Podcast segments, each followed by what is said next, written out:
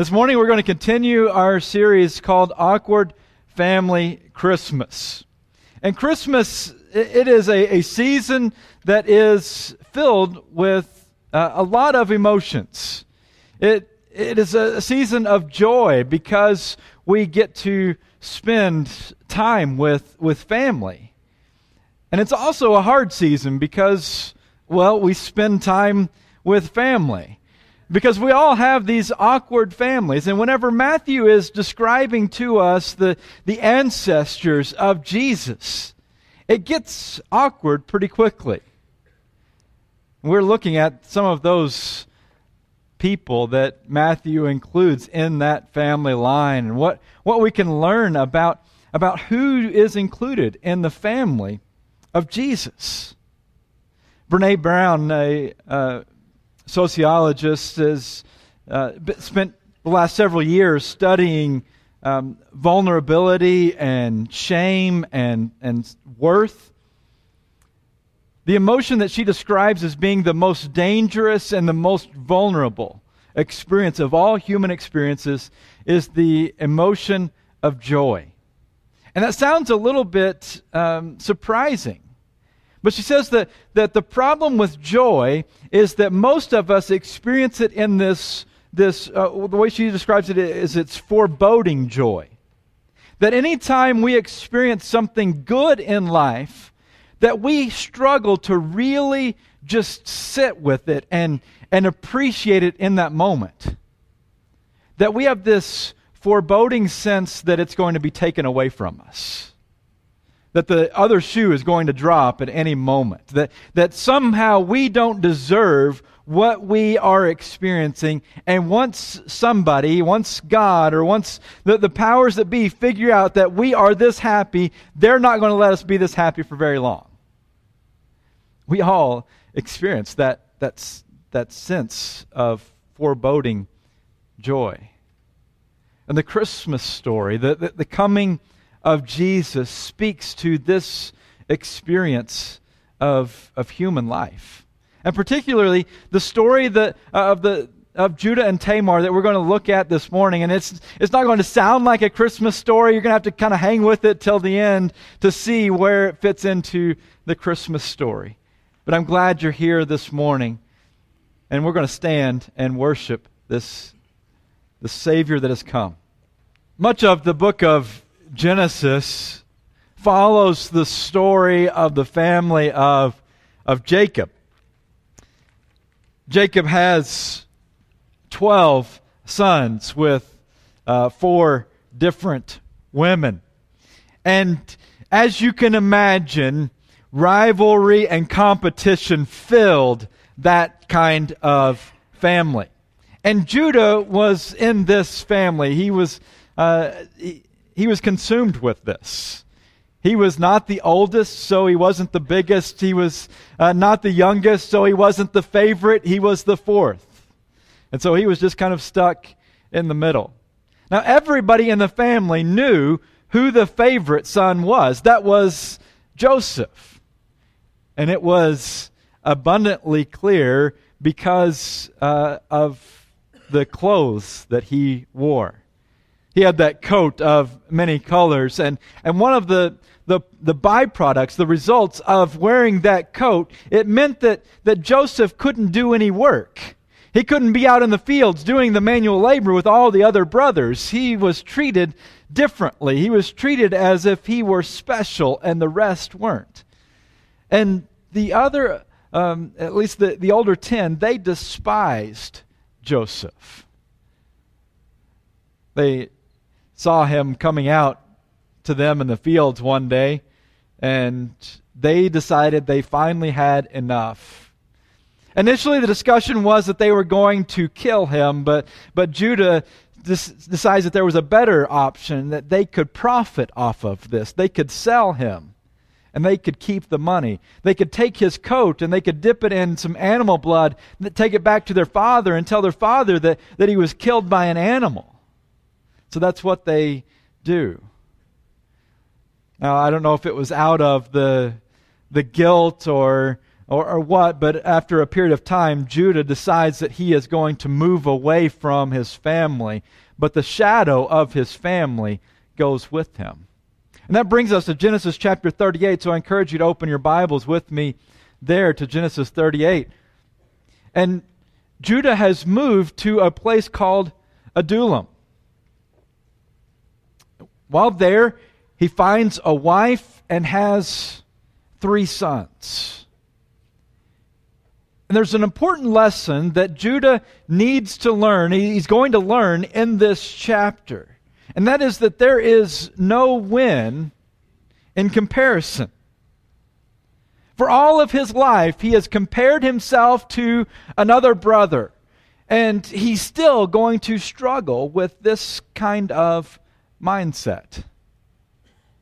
Andy Stanley says that, that we all live in the land of Ur. What he means by that is that we add the letters ER to the end of any word, that we want to be better, stronger, smarter, richer. That we, we kind of kill ourselves in the pursuit of Ur. And it doesn't just end with us, that, that we in our relationship with our spouses that we try to err them. We think we're going to fix them and make them better. Or we have children and we are going to help them to have a better life than what we did. So we want them to uh, to pursue sports and we, we push them or we, we push them in school. We want them to, to achieve more in this pursuit of er. And, and it's really not even about our kids or our spouse, it's really about us and our own uh, comparison with, with the family next door or with the person that we graduated high school with that we want to be better than what they were, what they are.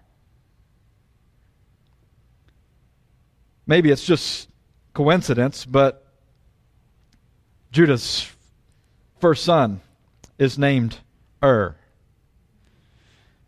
Judah 38 or Genesis 38 verse 6 says that Judah got a wife for Ur, his firstborn, and her name was Tamar, but Ur, Judah's firstborn, was wicked in the Lord's sight.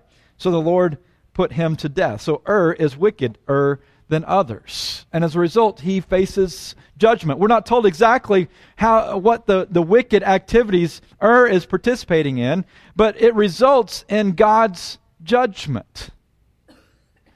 Now, in this two verses here that we've just read, every time, uh, both times that, that Ur is mentioned, it is said that Judah, uh, uh that he is Judah's firstborn son.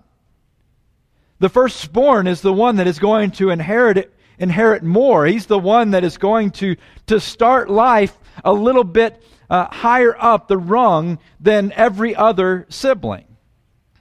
So he is given the, the position of privilege in the family just because he is born first. But because of his wickedness, he dies, and that leaves Tamar, his wife, in this difficult position in this society, women, they, they couldn't work in, in ways that would support themselves.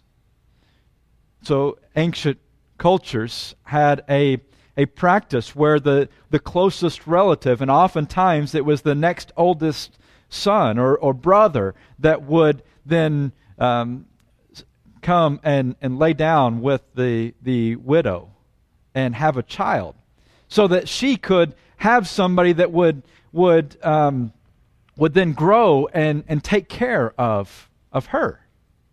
So that's exactly what, what takes place. Judah goes to the, the next son, Onan, and, and says, says to, to fulfill your, your, um, your responsibilities. But Onan, he, he wants the joys of the relationship without the responsibilities. And so he does lay down with her, but he makes sure that she doesn't get pregnant. And this too results in the judgment of God, and he is killed. Now, what should happen, what every reader of this would have expected to happen, is that Judah takes his third son and gives uh, him to Tamar.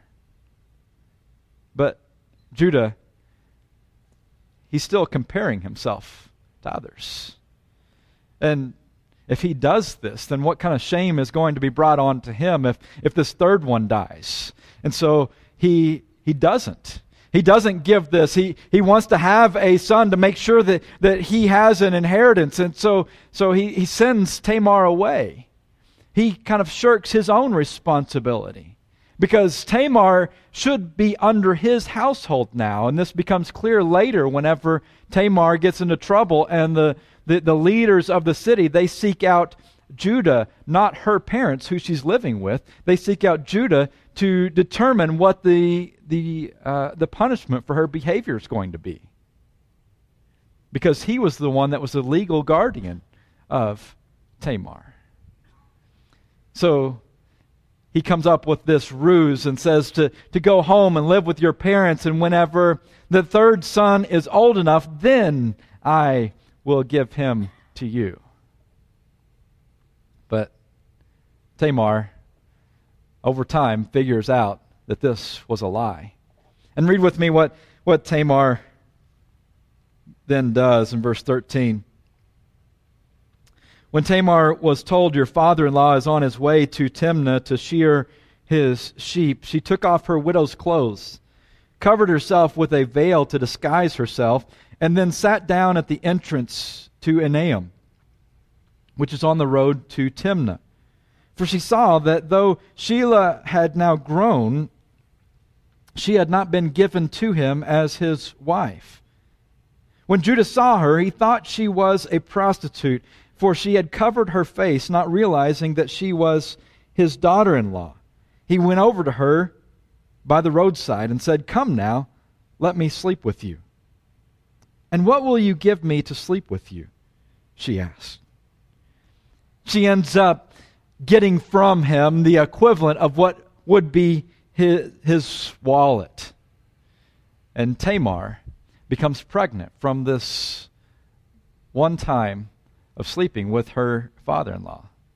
Now, isn't this a, a, lovely Christmas story? Don't you just want to just run home and read this to, uh, to your kids around the Christmas tree? Now, it gets even better.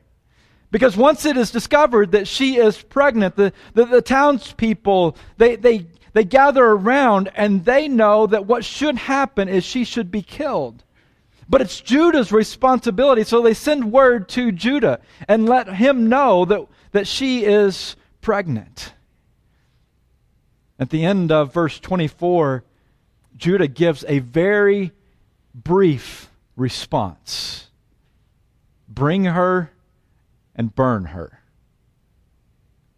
It's pretty harsh judgment. But as they are carrying her out of her home, she says that this man is the one that has impregnated me, the one who owns this wallet. She asks to send word to Judah to see if he might recognize whose that is. And of course, Judah does. Judah in verse 26 recognizes them and says, She is more righteous than I, since I wouldn't give her to my son Shelah. And he did not sleep with her again. This story, it confronts the double standard that, that Judah is living with in, in his life. Because here he is, and he's, he's living uh, away from God. He, he's moved into Canaan. He's taken a Canaanite as his wife, and every Israelite knows that that is a, a step away from God. And he looks at the sinful actions of his daughter in law, and he condemns her because of her sexual sin.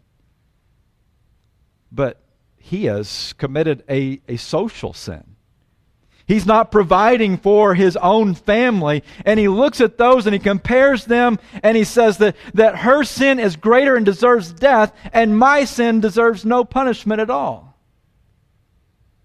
It's very easy to compare and to look at others and say that theirs is worse.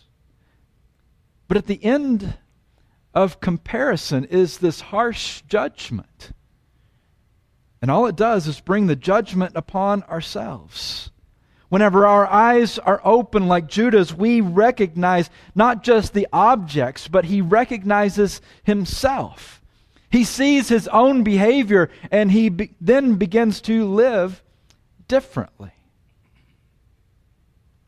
And this is where we get to how this is a Christmas story. Because whenever we turn over to Matthew chapter 1, as Matthew introduces the birth of Jesus, he says that Abraham was the father of Isaac, Isaac the father of Jacob, Jacob the father of Judah and his brothers. Judah the father of Perez and Zerah, whose mother was Tamar, Perez, the father of Hezron, Hezron, the father of Ram.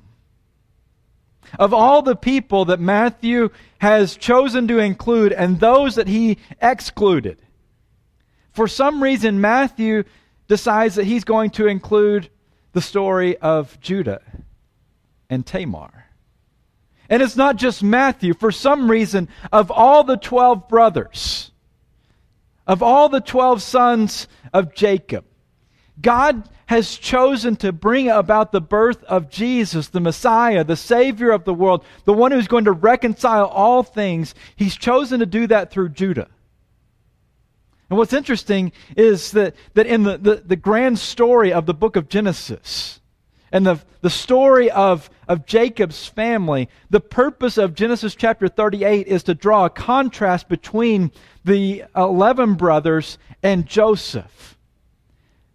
Because chapter, 20, uh, chapter 39, the very next story, is uh, of Joseph and displaying his sexual integrity. But what we see is that inclusion is God's choosing. Judah, Tamar, and the children, Perez, Zerah, they are included into the family of Christ just because of God's choosing, because of God's grace. They have been included into the family. Every culture has certain requirements, certain, uh, certain qualities that are required to be included in the in group. Whether you're talking about a, a junior high in which it's about having the right labels on your clothes or having a right look or as adults, whenever it, it's about the, the education that you have or the lack of education, or the, the, school that you went to, or, the, or having an office job versus a manual labor job. Every culture has the, the set of requirements that if you meet them, then you are included. And Tamar lacks every one of those. She's a woman, and woman, women do not get included in genealogies. Most scholars believe that, that because Judah is living in, in Canaan at this time, that she's a Canaanite. She's not uh, a, a part of the Israelite clan. And so she's, she's this outsider. And yet she is included. We lie to ourselves so often that we think that we, we are included because of, of our own goodness. In America, we, we talk about pulling ourselves up by our own bootstraps, and we think that, that it's because we have worked so hard that we have what we have. Malcolm Gladwell, in his book Outliers, says that, that about 95% of the success is attributed to, to factors that are outside of your control. Yes, you can work hard, but you did not control the fact that, that you were born at this time. in which um, we are, are, are flourishing as a country. You couldn't control what parents you were born to. There are so many factors that are outside of your control that if things were just slightly different, your life would be different. But whenever it comes to the family of God, it doesn't matter because it's about God's choosing. Kevin, Kevin read for us uh, Galatians 4, and I just want to read again a couple of verses there. But when the set time had fully come, God sent his Son, born of a woman, born under the law, to redeem those under the law, that we might receive adoption to sonship. What Judah and Onan refused to do in being a redeemer of Tamar, Jesus Christ has done. And Paul says that, that he has redeemed us, he's adopted us as sons. And, and Paul's very specific in not saying sons and daughters. He could have done that. But what he, he does whenever he says sons is he's making sure that, that you understand that, that even though you may be a woman, that you have been raised to the status of being an heir. Because sons weren't included in, in the will, they weren't included as an heir. But because of God's choosing,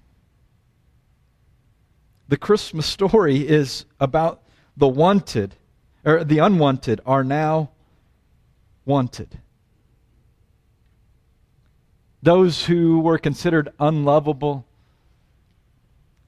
Jesus loves.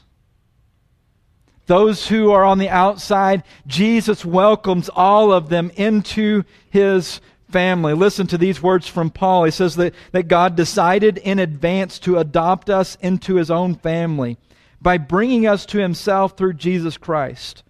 This is what he wanted to do, and it gave him great pleasure. So we praise God for the glorious grace He has poured out on us who belong to His dear Son.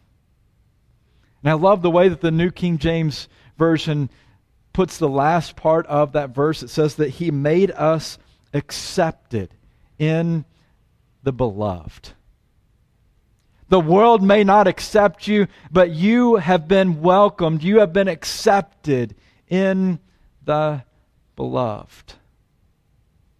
So, how do you live into this story? Those of you that are, are in the family, let me ask you how can you include the unwanted? Can you look around you and make Christmas not just about you and, and your closest family, those that, that you are in closest relationship with, but can you look around you and see those that, that they maybe don't meet the requirements of this culture to be included? Widows and widowers are still, uh, in this culture, those that, that are in large part excluded those that are, are single parents they don't, they don't fit into the, the model family of what we think a follower of jesus are and, so, so oftentimes they get excluded. Make this christmas season one that truly is about jesus by living into his story. And extend the grace that he has given to you to others.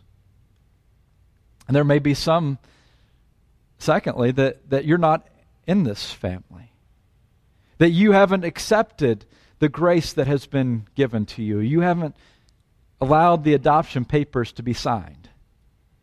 That you haven't been baptized into Christ to, to take on the new name, to take on the name of Christ, and, and that, that you are wanted. Then we invite you to do that this morning. We're going to stand together and sing another song of worship. And these words just as I am. You don't have to clean yourself up in order to come into this family because Christ came and He's redeemed you. So we invite you, we implore you to come as we stand together and sing.